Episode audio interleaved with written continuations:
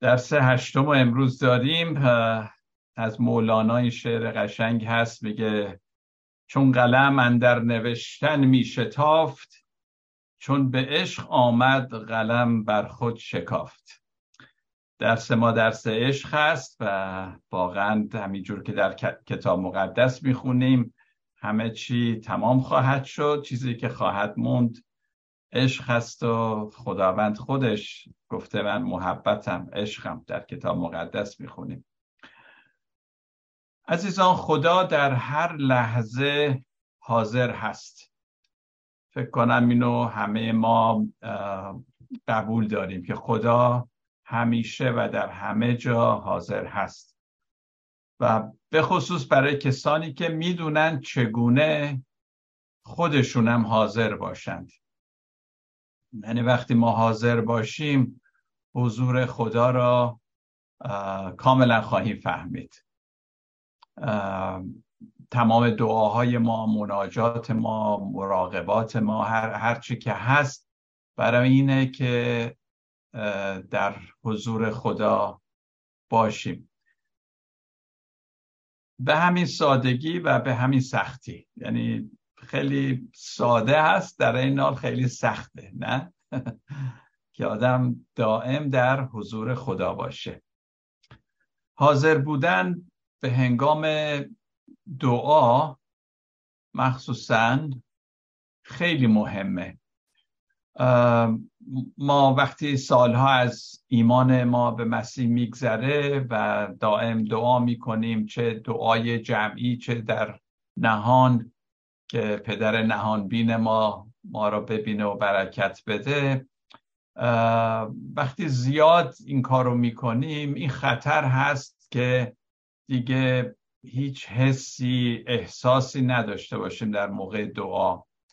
به همین خاطره که شاید مراقبه یا مدیتیشن بهتر باشه از دعا. یا در انگلیسی کلمه هم هست contemplation که یعنی فقط دعا نیست چیزی نیست که میگی. اصلا ممکنه ساکت هم باشی. ولی حضور رو احساس می‌کنی. این خیلی مهمه. به همین خاطر اگه من خیلی سعی می‌کنم من که دیگه خیلی ساله دعا کردم برای مردم دعا کردم خودم دعا کردم قبل از موعظه دعا کردم بعد از موعظه دعا کردم می‌خوام که خدا کمک کنه که قبل از اینکه دعا کنم اون احساس حضور رو بکنه. حالا ممکنه یه دقیقه طول بکشه ممکنه پنج دقیقه یک ساعت. ولی حضور خدا واقعا شیرینه. و به خصوص وقتی در دعا ما اینو میپذیریم با تمام وجود که خدا عاشق جان ما هست. در دعا اگه این موضوع عشق و عاشقی نباشه دعای عمیقی نخواهد بود. یعنی درست مثل دو دلدار که در حضور همدیگه هستن و خسته نمیشن سیر نمیشن دعاهای ما در حضور خدا یه همچی فرمی باد بگیره. من دیشب بود تو رخت خواب قبل از اینکه بخوابم واقعا هم تمام حواسم این بود که خداوند چجوری میشه تو را خیلی صمیمی داشته باشم. چطور میشه با تو مثل عاشق و معشوق صحبت کنم؟ شما یه دقیقه مجسم کنید. وقتی دو نفر عاشق با هم صحبت می‌کنن چه احساسی هست؟ چه قدرتی در اونجا هست؟ چه لطافتی در اونجا هست. مثل که اصلا دیگه به دنیا فکر نمی‌کنن. آیا میشه همچین رابطه صمیمی با دعا داشته با خدا داشته باشیم در دعا؟ در مناجات. شاید نیاز بسیاری از ما همین باشه که بشنویم چنین احساسی قابل تجربه هست. میشه. همچی چیزی ممکنه. خدا حاضره به شرطی که ما هم حاضر باشیم. اون موقع حضورش رو خواهیم فهمید. شاید بعضی از ماها برامون سخته یه همچین رابطه عاشقانه با خدا داشته باشیم. شاید برای بعضی از ما حتی کف باشه. نمی‌دونم. از به لحاظ دینی از منظر دینی کفره ولی از منظر عرفان تنها طریقی است که ما با خدا وصل میشیم. بعضی از ماها شاید به دلایل خاصی که بوده در خانواده ما چگونه پدر مادر با ما رفتار داشتن. شاید این بیمهری رو تجربه کردیم به همین خاطر خیلی سختمونه که بگیم خدا منو دوست داره. خدا عاشق من هست. شاید به وضعیت خودمون نگاه می‌کنیم و میگیم نه من نمی‌تونم همچین احساسی داشته باشم. شاید برای خیلی از ما سخت باشه. اغلب رابطه خدا با انسان مخصوصا در عرفان با زبانی بسیار عاشقانه بیان شده. حتی به شکل نزدیک به رابطه جنسی هم. رابطه جنسی چیز کثیفی نیست بلکه منتهای صمیمیت رو نشون میده که دو نفر واقعا چجوری با هم ارتباط برقرار می‌کنن. و از همین زبان هم در کتاب مقدس هم در عرفان رابطه ما با خدا با این زبان بیان شده. به این دلیل که این تنها زبانی است که می‌تونه چنین رابطه عمیقی را تشریح کنه.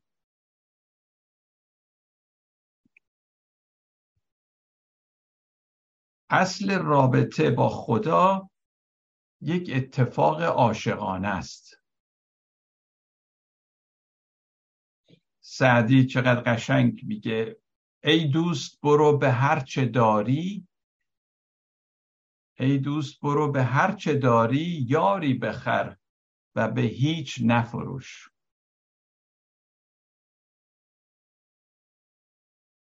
یعنی ما بتونیم به اون جایی برسیم که من همه چیزو حاضرم از دست بدم ولی یار خودم و خداوند رو داشته باشم و اونو به هیچ چیز نفروشم.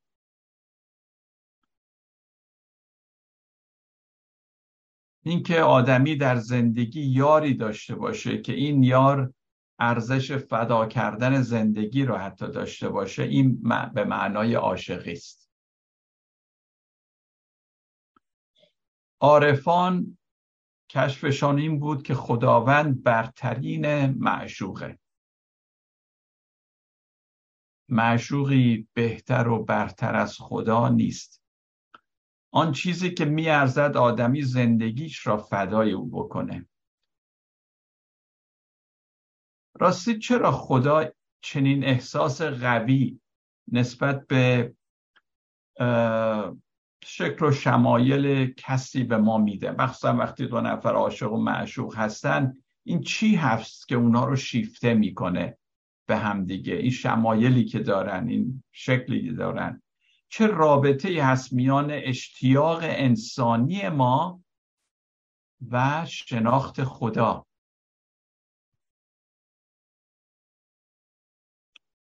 شناخت خدا نمیشه از طریق صرفا منطق بهش رسید. علم همه اینها نمی‌تونه واقعا خدا رو به ما بشناسونه. تئولوژی و نمی‌دونم الهیات خوندن و درس و اینها. اگه قرار بود که با علم الهی ما به خدا برسیم که واویل اگه باید مدرک دکترا داشته باشیم در الهیات که خدا رو بشناسیم چقدر ساده است یه نفر که هیچ علمی هم نداره. یک چوپان بی سواد در صحرا قربون صدق خدا میره. این اشتیاقه که خدا رو به ما میشناسونه. کسی که مشتاق خدا نباشه نمی‌تونه او رو بشناسه. کسی که عاشق خدا نباشه پس زبان زبان عشقه که ما رو به خدا میرسونه عزیزان. دین اگه واقعا دین درستی باشه می‌دونید کارش با چی باشه؟ این باشه که واقعیت های از هم گسیخته ما را دوباره به هم پیوند بده. واقعیت های از هم گسیخته. مثل خدا و انسان. اینا رو به هم پیوند بده. مرد و زن آسمان و زمین. بله. گناه و نجات خطا و جلال. بتونه اینها رو پیوند بده یک انسجامی به وجود بیاره. چند وقت پیش کتابی دارم از جولیان نوریچ هر روز یه قسمتیش رو می‌خونم. حرفای جولیان نوریچ برای کسی که عاشق خدا نیست ممکنه کفر به نظر بیاد. ولی کسی که عاشق خداست اینها رو شاید با منطق نتونه بفهمه ولی با زبان عشق میشه فهمید. به همین خاطر این زبان عشقه. اگه با اون زبان نخونیم شاید از از دین و مذهبم زده بشیم مثلا کافر بشیم و همه جا بذاریم کنار. جولیان نوریچ اینطوری میگه. میگه خدا گفت لازم است که گناه وجود داشته باشه. اما همه چیز خوب خواهد شد. آری هر چیزی خوب خواهد شد. من داشتم فکر می‌کردم اگه گناهی نباشه وجود نداشته باشه شاید ما انسان هم وجود نداشته باشیم نمی‌دونم.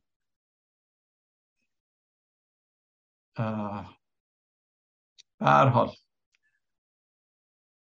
جولیان نوریچ میگه من گناه را ندیدم. زیرا باور دارم گناه هیچ نوع وجود خارجی نداره. نمی‌توان آن را شناخت جز به وسیله دردی که ایجاد می‌کنه.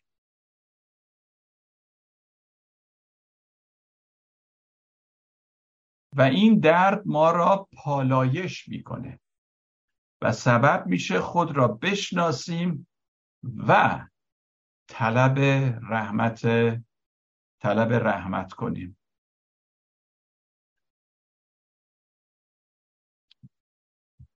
خب این گفتار جولیان نوریچ هر هر گفتارش یک یک یک ساعت درس می‌خواد.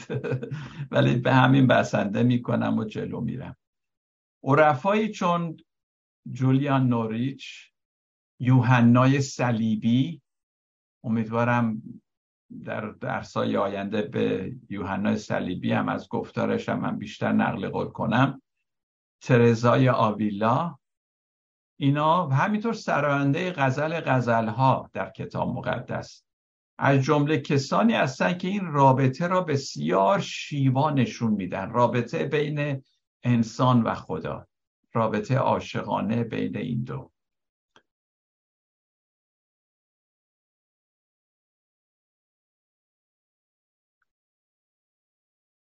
اینجور صحبت ها در دین سازمانی بگم از اینا سخن به میان نمیاد. فقط عرفا هستند که این زبان رو بلدن. و من من مسیحیتم و من من مسیحی من عارف مسیحی می‌دونم خودم و من نمی‌دونم من عیسی مسیح رو همین جوری می‌دونم. جوریدگی نمی‌تونم. نمی‌تونم عیسی رو بگم مثل پیغمبران دیگه پیغمبره. یه چیز دیگه است. زبان عرفان خیلی نزدیکه به زبان مسیحیت. اینجور گفتارها در میان عرفا رواج داره. انسان انتظار داره مسیحیت بتونه اینو بپذیره.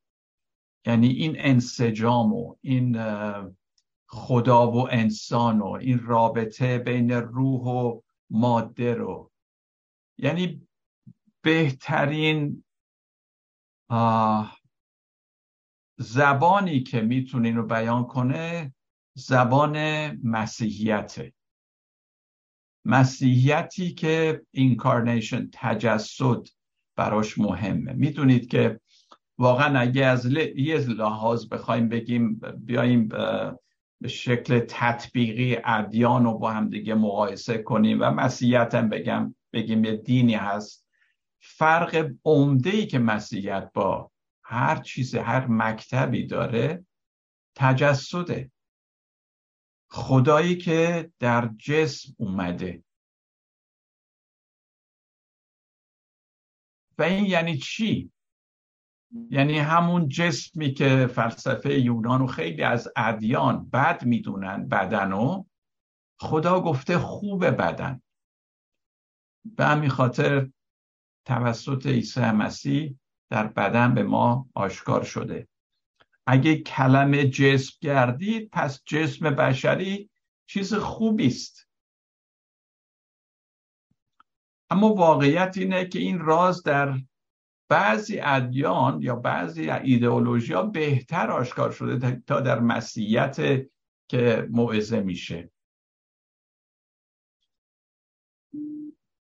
به نظر می‌رسه که خدای اسرائیل یهوه بیش از هر چیز داشت، طالب داشتن یک همچین رابطه صمیمی با مردم بوده.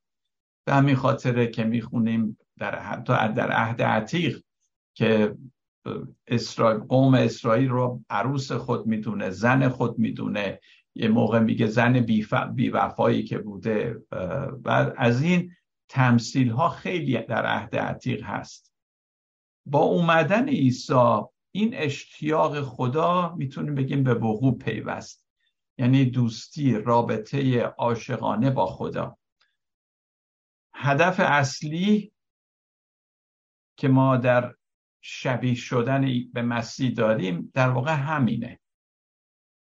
ما که توسط عیسی شفا یافتیم می‌تونیم باعث شفای دیگران باشیم. شفا از درد جدایی که از خدا هست که باز ما داریم بشنو از نی چون شکایت می کند از جدایی ها حکایت می کند که از نیستان تا مرا ببریدن در نفیرم مرد و زن نالیدن. هر کسی که دور ماند از اصل خیش باز جوید روزگار وصل خیش. عیسی اومد در واقع که این وصل رو واقعا انجام بده این پیوند را. بین عاشق و معشوق ما می‌بینیم یک چیزی که خیلی مهمه و اکثرا در عاشق و معشوق این دنیا کم آزادیه. بسیار از اوقات وقتی زن و شوهرها برای مشکلی که دارن میان پیش من که صحبت کنم اینا یه چیزی که می‌بینم این احساس تملکه. فکر می‌کنن اگه من کسی رو دوست دارم من مالک اونم. و این آزادی وقتی بین عاشق و معشوق نباشه دیگه عشقی در کار نیست. آزادی آگاهی و عشق باید وجود داشته باشه. همه اینها. لازمه چنین عشقی وجود یک نوع مساوات و شباهت و یک نوع حرمت هست. و به همین خاطر عیسی که الوهیت ذات الوهی الهی داشت اومد انسان شد که یه نفر گفته انسان شد تا ما بتونیم خدا بشیم. یعنی شکل خداوند بشیم برسیم به اونجا. بنابراین مثل اینکه وقتی عیسی هم جسم پوشید یه نوع مساواتی برقرار کرد بین خدا و انسان. یعنی مساوات از این لحاظ که واقعا عشقی در کار باشه آزادی در کار باشه. حرمتی در کار باشه بین هر دو, قسم، هر دو شخصیت. شخصیت ما از بد به تولد تا سن کهولت همینجور در حال رشده و در همه مراحل رشد خردسالی، نوجوانی، میانسالی، کهنسالی با این وسوسه روبرو هستیم که از صمیمیت عمیق فرار کنیم.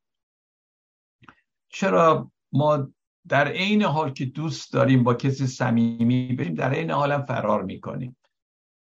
چون ریسک هست درش.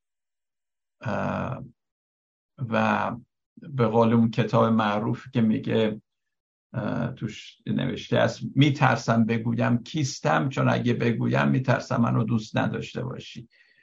این ریسک که من بیام کاملا خودم رو برای تو باز کنم. صمیمی بشم. هم هم میخوامش هم میترسم این کار رو بکنم. اما اگه از روبرو شدن با صمیمیت عمیق بپرهیزیم هرگز اون قدرت آرامش بخش آن را تجربه نخواهیم کرد.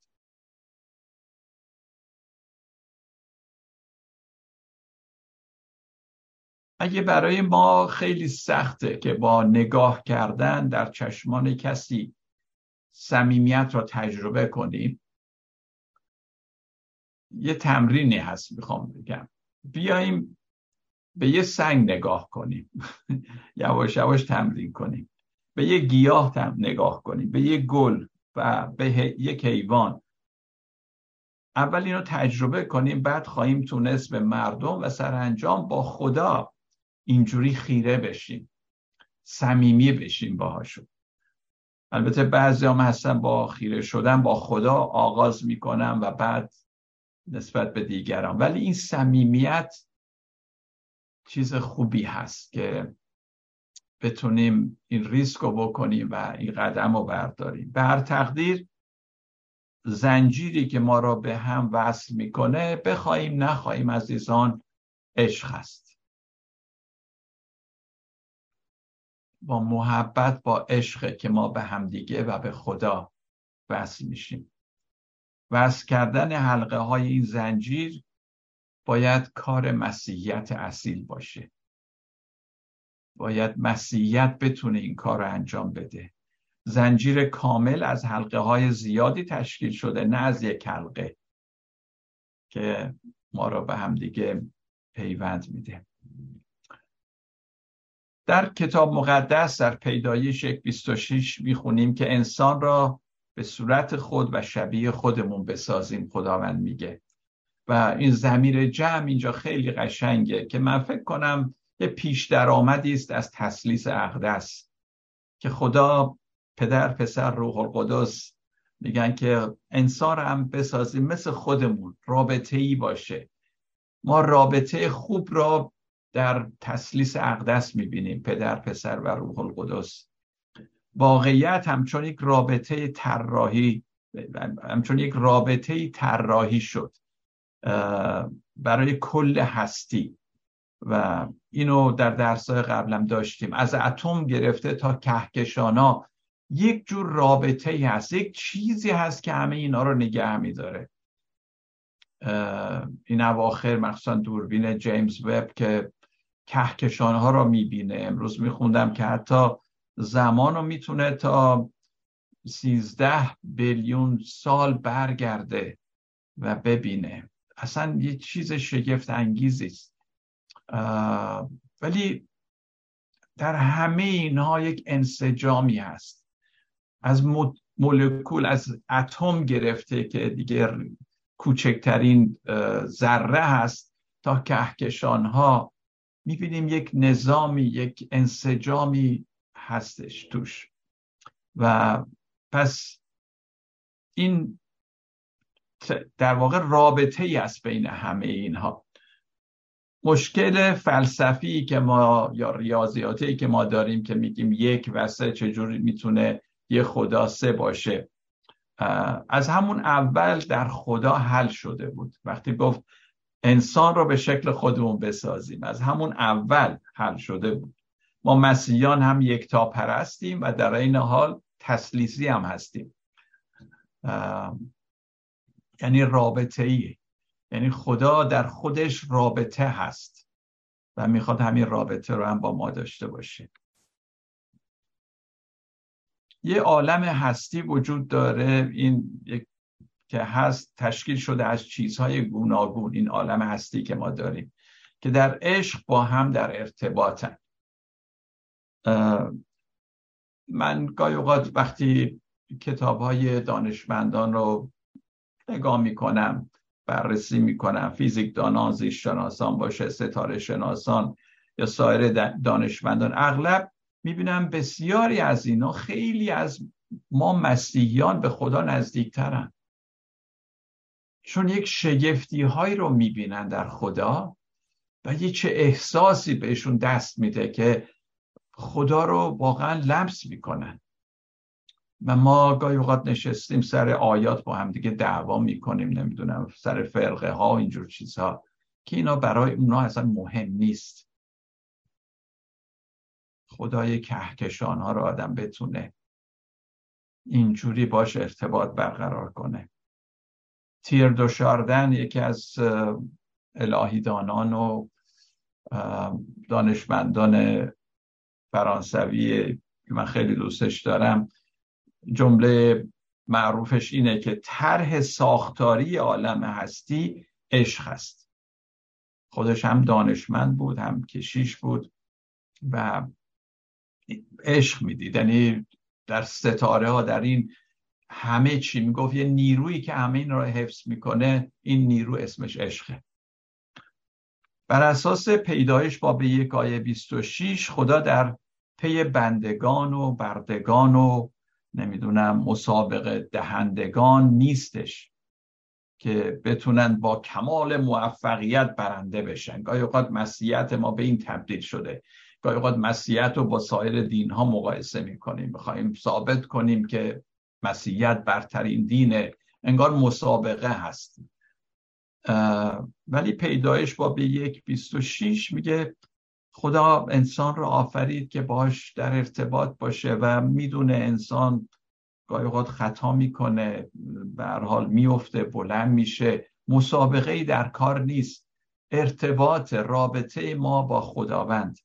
خدا می‌خواد مردم طوری زندگی کنن که این صورت او رو تجلی بدن. همینجور که او ما را به صورت خودش آفریده. این تنها از طریق عشق ممکنه عزیزان.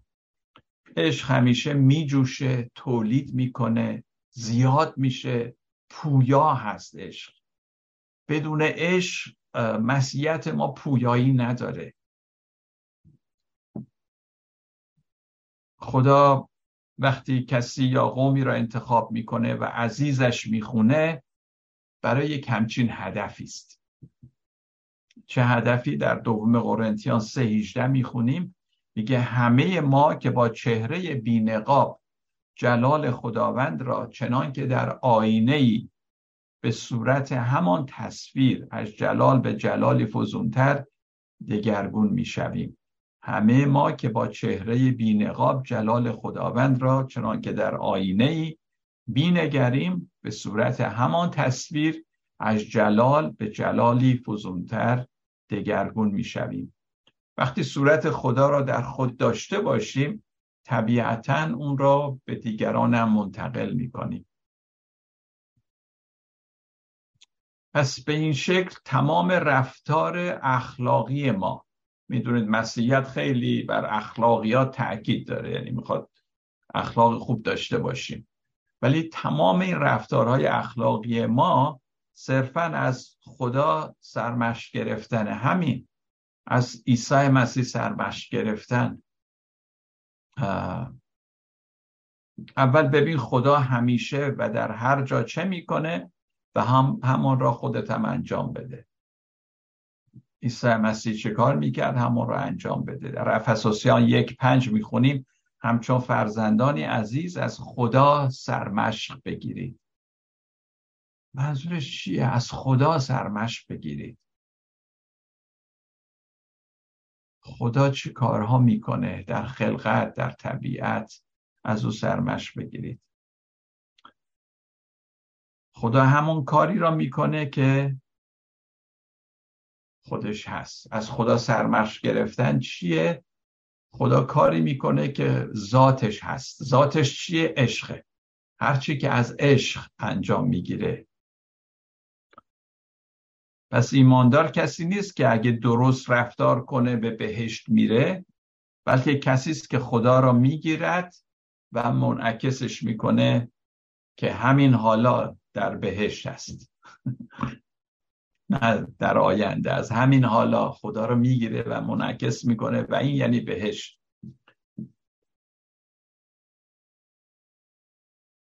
اینو قبلا هم گفتم که خدا ما را به آن شهر دوست نداره که عوض بشیم.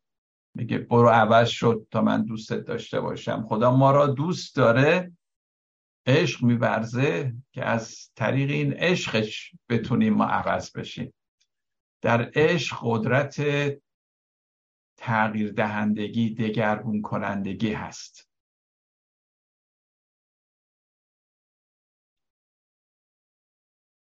یه سوال ازتون بکنم پیش خودتون جواب بدید در فکرتون. آیا خدا برای اینکه ما را دوست بداره نیاز به کفاره خونی داره یا نه؟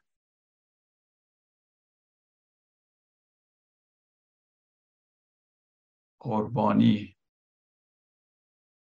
پس عزیزان ببینید اومدن عیسی مسیح به دنیای ما در انگلیسی میگن پلان A پلان B. یعنی ما مثلا یه نفر میره یه کاری می‌خواد بکنه این اولین طرحه. اگه کار نکرد بعد دومیشو می‌ذاره به اجرا. یه همچی چیزی نبود. پلان A پلان B یعنی پلان B نبود. بلکه از همون ابتدا پلان A بوده. اومدن عیسی مسیح به این دنیا. اگه به کولسیان یک 15 تا 20 رو نگاه کنید افسوسیان همینجور با به یک آیه 3 تا 14 میگه پیش از بنیاد عالم خدا این نقشه رو داشت که مسیح رو بفرسته. پس اینجور نیست که آدم گناه کرد بعد خدا گفت ای وای پس چی شد؟ حالا ما چی کار کنیم؟ حالا چه خاکی به سرمون کنیم؟ پس بیایم حالا پس نه از همون اول خدا این طرح داشت. در واقع اومدن عیسی مسیح در واقع همین بود. در ابرانیان ما می‌خونیم ده که اصلا ما نیازی به قربانی و کفاره و اینا نداشتیم. اینا به نظر من اگه کفاره چیزی می‌خونیم در کتاب مقدس انسانهایی بودن که فکر می‌کردن اگه اینا قربانی کنم بدم به خدا دیگه خدا تگرگ نمیفرسته طوفان نمیفرسته. پس در واقع این یه چیز انسانیه نه خدایی. خدا که نیازی نداره. در حتی در عهد عتیق بارها میگه اصلا من نیازی به قربانی های شما ندارم. پس وقتی خدا نیازی نداره چرا این همه بحث هست که انگار اگه ما کفاره ای ندیم من صلیب عیسی مسیح رو کفاره به این شکل که قربانی می‌کردن که خدا راضی بشه نمی‌بینم. بلکه همینجور که گفته شد انقدر جهان را محبت کرد که در واقع عیسی رو داد که به ما بگه آقا بی خودی کفاره ندید قربانی نکنید. و در ابرانیان میگه که او در واقع عیسی مسیح اومد به همه اینا خط بطلان کشید. یعنی به دینی که مبتنی بر اینه که من باید یه چیزی به خدا بدم برای اینکه خدا خشمگین نشه و منو ببخشه. یعنی این فلسفه رو عیسی مسیح از بین برداشت از میان برداشت. و این تجسد خدا از عشق کامل و آزادی کامل او نشد می‌گیره نه از خطایی که ما کردیم. اصلش از خداست از عشق سرچشمه می‌گیره. و شما عزیزان دنیا میگن که تا اونجایی که علما می‌دونن سیزده ممیز هشت بیلیون سال قدمتشه. یعنی آیا خدا در تمام این مدت هیچ اتفاقی نیفتاده اتفاق خاصی نیفتاده و فقط همه این همه منتظر بودن که حالا چند هزار سال پیش که می‌خوایم بگیم یک آدمی بیاد خطایی بکنه که بعد خدا به, به جنب و جوش بیفته از قبل از اون خدا چه کار می‌کرده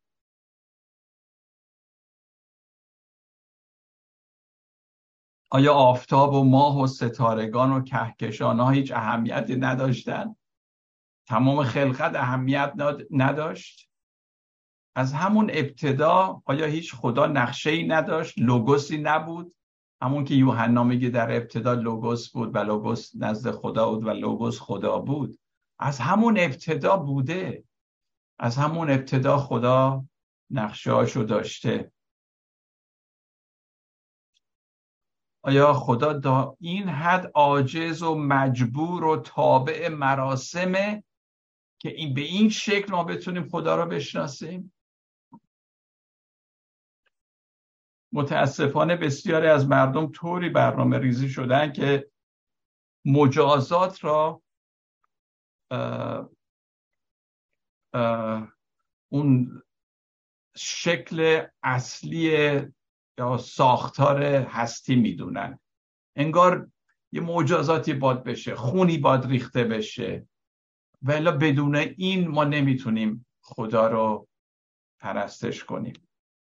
ولی در موعظه سر کوه عیسی علنا نشون داد که خشونت در کار خدا نیست.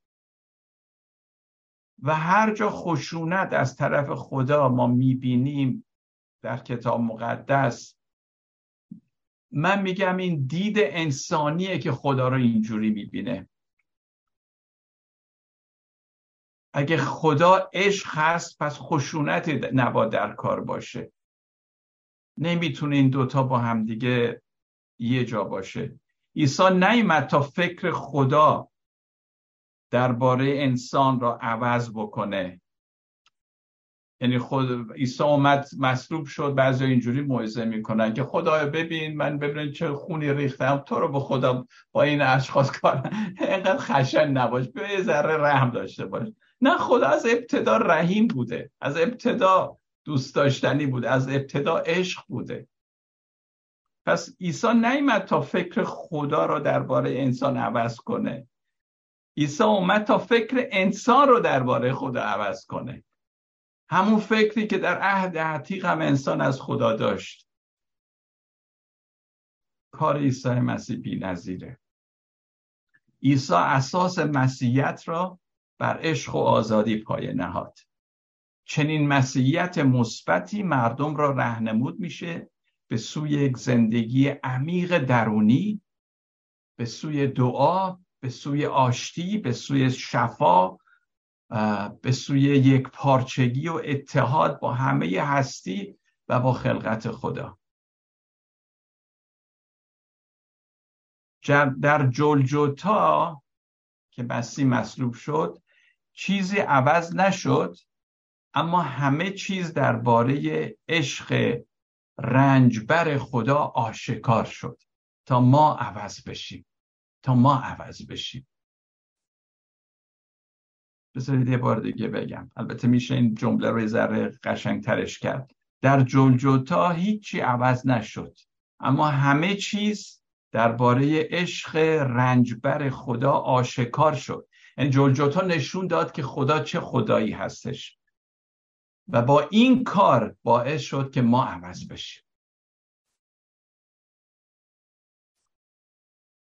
عیسی دقیقا همون قربانی یک بار و برای همیشه ابرانیان 727 بود که تقدیم شد. چرا؟ تقدیم شد به این منظور. تا باطل و بیهوده بودن دینی که بر قربانی بنا شده ظاهر سازه.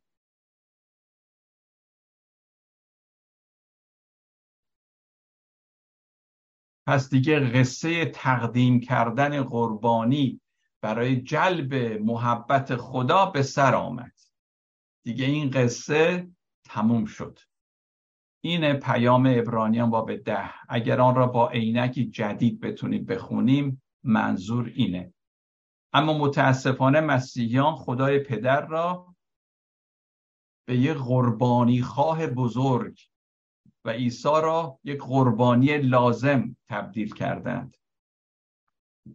این تنها به این دلیله که ما عیسی رو آیا تنها به این دلیله که ما عیسی رو دوست داریم؟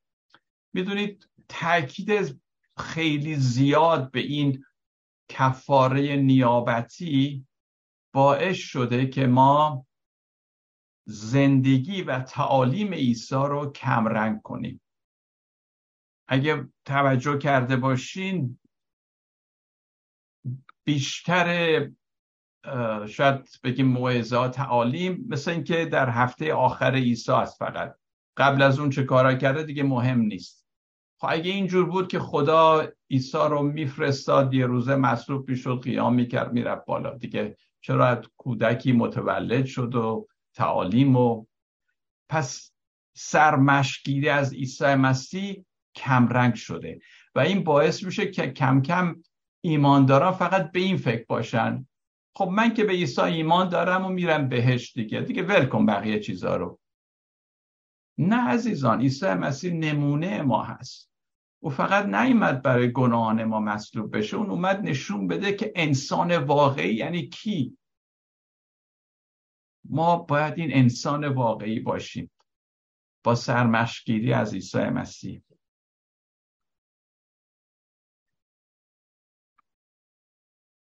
عیسی آمد تا به ما نشون بده چگونه دست برداریم.